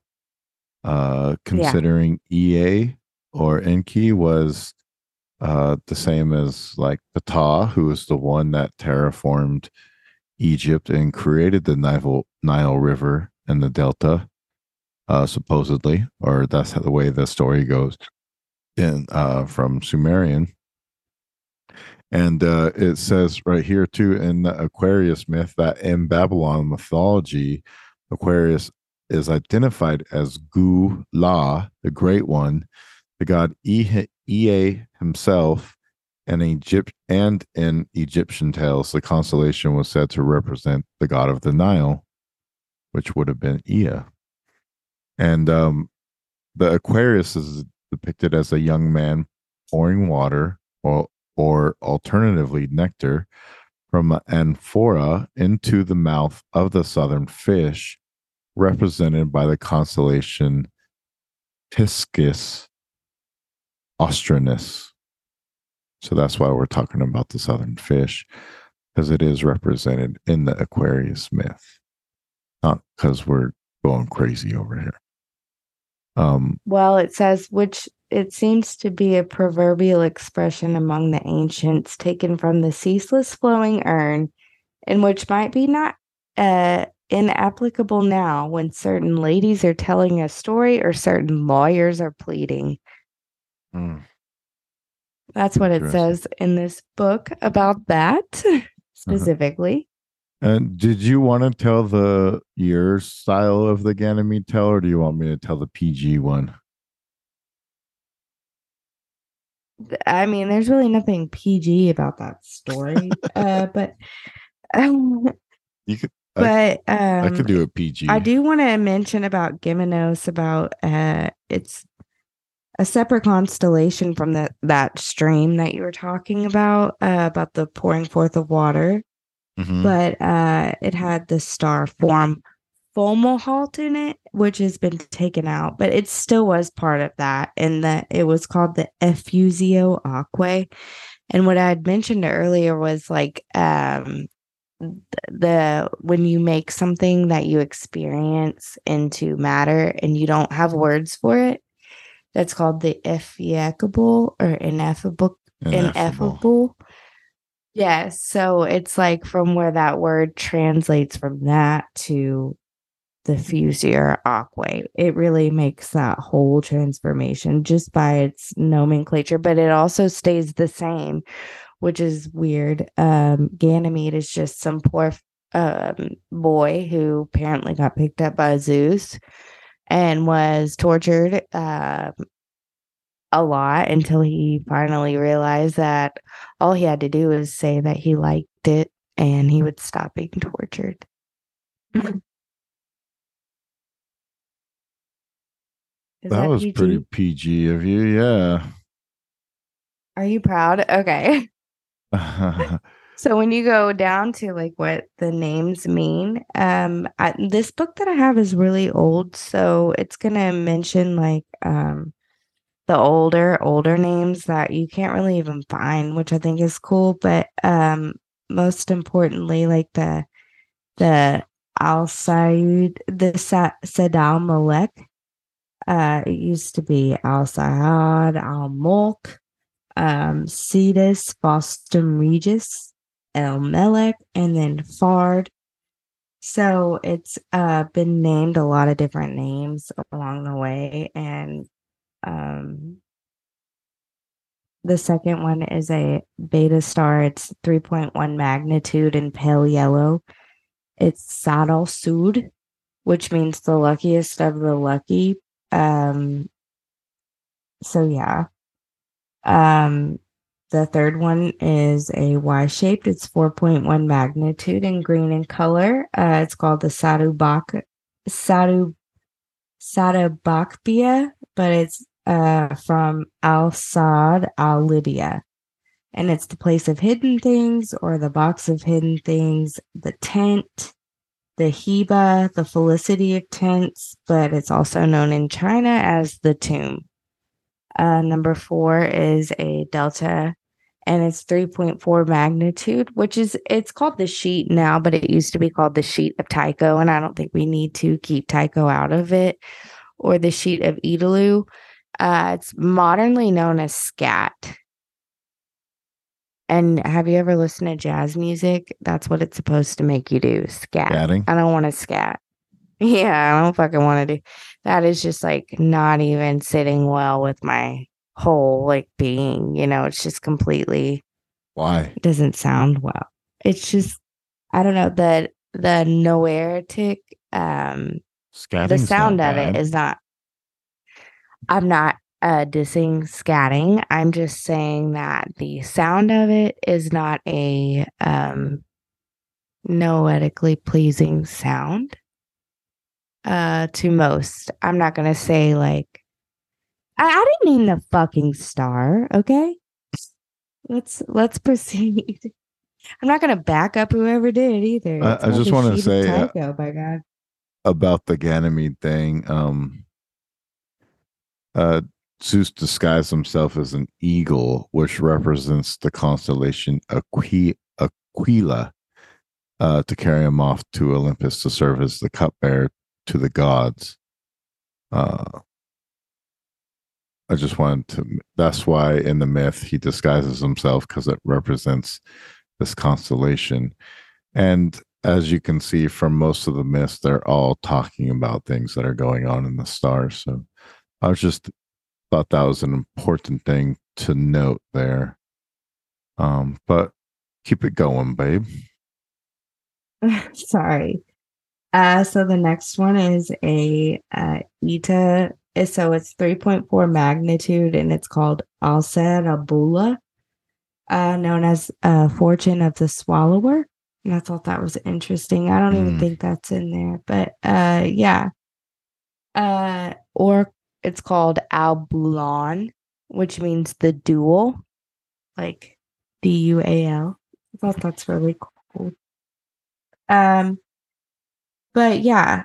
Um, so then it started being called the mantellum, the mantle, the bunch of grain stalks. And I think that's interesting because if you go back into the myths of the two eared jar, the two eared stalks, it's because like it's to help um, a higher being or higher force or something hear things that they're not around, which I think is cool. Um, basically, yeah. Uh, the next one is um, oh, Ingrotius had it as Ancha and Pixis, but neither were appropriate. Um, but what I do want to mention is the Saturn Nebula, but it's uh just a nebula for we didn't have words for it because Saturn had rings, so we saw a nebula. Um, and it looks like an eyeball. It's really cool. We called it the Saturn Nebula because literally we had nothing else to compare it to. So we're like, oh, we'll just call it that. So um yeah, the next and one is Situla. Yeah. Are these the major stars or the minor star? This is major. Okay, because here it has these have way different names. Well, they're probably more updated. Okay. So you're reading the older names of these stars, not the newer version name of these stars.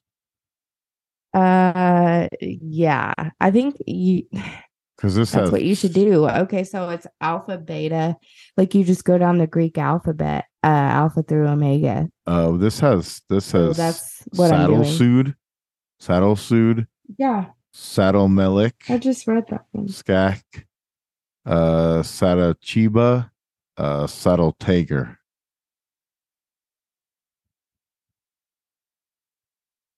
Tiger. Tagger, That's interesting. S A D one A L hiding places? T A G E R. It's Zeta Aquarii. Okay, but you have to remember that Zeta was not a that has to be newly, newly, newly Ah. formed Okay. Because Zeta is not a word that was used back then. It went from alpha to omega. So it you know, I'm not saying that it could be something newly formed. Um anyway, uh so we're gonna just keep going because um the fixed star in Aquarius with the Delta Aquariids is what makes this a fixed star. So um it uh so William Herschel uh observed was observing in the night sky and he saw a comet and definitely predicted correctly. I don't know what type of scrying magic he had, but he knew that that would be the planet Uranus. And comes to find out that's what it is. So it started off as a comet and then yeah, it was Uranus.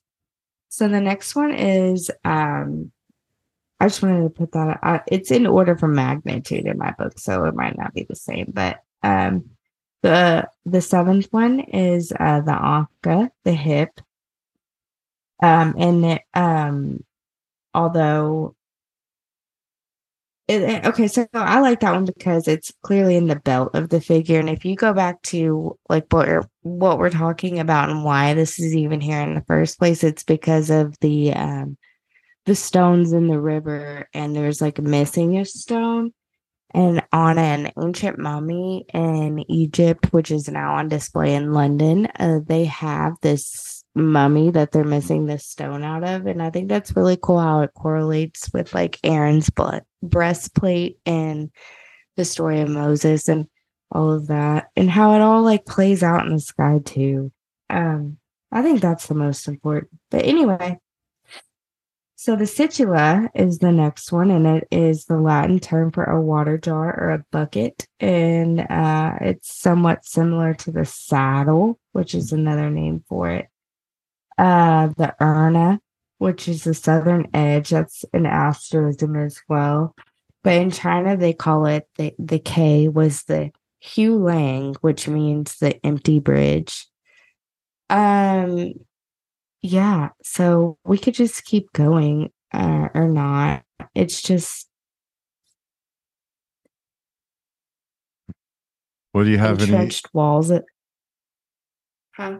Yeah, do you have any more interesting things to add about Aquarius? It is a one of the zodiac signs. Um and that's because it's Yeah, a it's- fixed it's a fixed star constellation. Yeah, so you have to go back to what I was talking about earlier, and that is these people that are naming everything because that was their right, and that's what their mission was to do is to go out to sea and name shit. Um, these people were um just naming naming everything that they saw and that they were just doing their job. I don't think anything was like mm, I think that we each have a governing body over each other if that makes sense. You know what I mean? If you put like a group thought in together, then it's what like someone or it's what's going to happen. Um and so that's why it it governs your air, which is back when these people were making and naming this, their Mithra cult didn't believe that air was an actual element. So you have to remember that always when you're dealing with air. And and like the way that things are named and the way that uh, you're seeing things play out because the strict rules and stuff that these cults, and I'm going to call them that, these Mithraic cults, uh, distinctively didn't believe air was an element, all the way down to Iamblichus. So when you're um, looking at your soul's ascension from the pavement and like what's governed by Aries and how it says it's still like unequivocal, it can't measure it or it's still measuring it. Like it's just crazy how that all plays out on a macro micro level. Um, I think that's fascinating. Hmm. You know what uh, I mean? Uh, and yeah. the dude's measuring the, the Nile with his Nilometer. I looked up uh, Aquarius, and there's ten reasons why Aquarius is the worst constellation in the zodiac to be to be born under. That's bullshit. we run this guy, remember? They don't roll you. That's right. But what did it say? Holla, holla, amen. Can I get an amen? It's true. Well, it amen. blocked it, it blocked me with an ad. And then it wanted me to fill it out before I went further. What a piece of junk. Um, I'll I'll tell you right now. It says, huh? I said you're good. I was stretching. It says that the 10 reasons why are it's uh, unpredictable, unemotional, stubborn, extremist ways, overly sarcastic, hate, they hate following rules. They're unorganized. They get bored easily. And then I got I got hit with the ad again. Um they're flirtatious and they're carefree. Those all don't sound like bad things. I think this person just doesn't like Aquariuses. But my mother's an Aquarius. They're putting them in a box. Yeah. They're actually putting they, them in um, a pie because technically the zodiac is round and it's like crust of a pie. It's like the big part. So not in a box, but in a pie. Yeah, that's about to be eaten. Do we want to go down this road? Well, everybody loves to eat pie, all kinds of pie.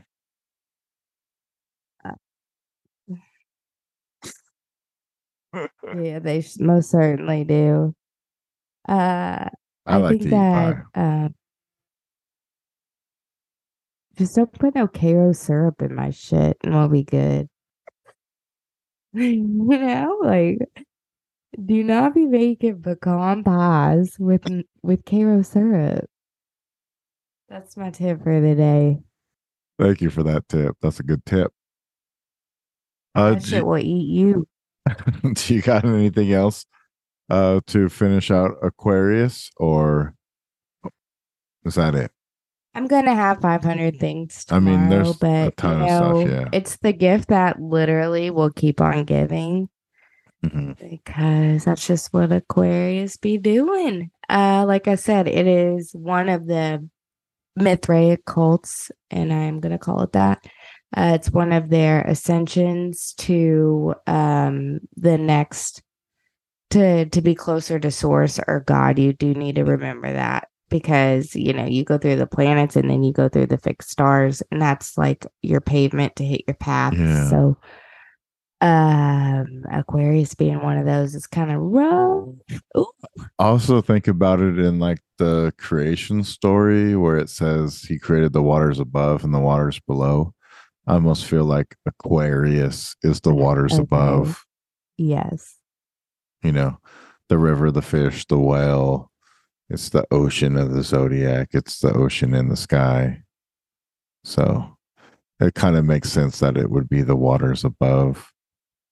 Um, but you know, it could also not be, and I could just be reaching, but Um, I don't think that you're reaching very far because, as any true esoteric person that will know, that like it, you got to have three, like a trinity or a triad. And most people, when they are, um, don't look up the Greek, the Greco uh, Egyptian papyri or anything about that because I, like, We know. you'll know that when you're invoking the uh what you think might be a good spirit is actually not um so like everything's inverted is what i've come to find out from its mother tongue i'm not saying it's meant to be inverted and i'm not saying that somebody has done that purposefully but the way that it has made it back around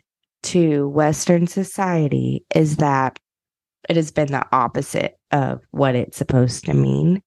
So mm, um, I'm just keeping that in mind, as well as I traverse through the uh, cosmos with um, with you, but and it'll be fun. I love traversing the cosmos with you.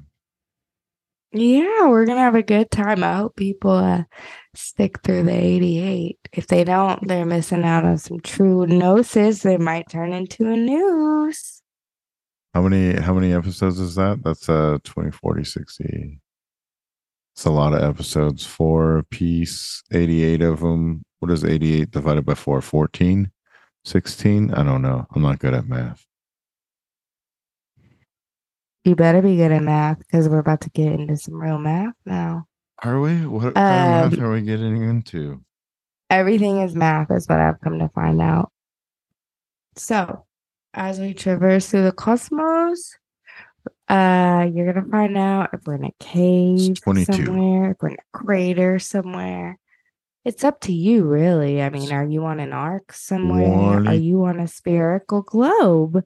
Are you geocentric or heliocentric? I don't think in this case it matters, considering our uh, wagon and our vehicle for thought doesn't really matter when it comes to the sun. Going to be 22 episodes just to get through these constellations. So, bing, bada Damn. So thank you all for joining us on the 88. I am Danny Naki Dan. And I'm the Morgan B. Hope you uh, stay tuned. Until next time, we'll catch you in the galaxy. Goodbye.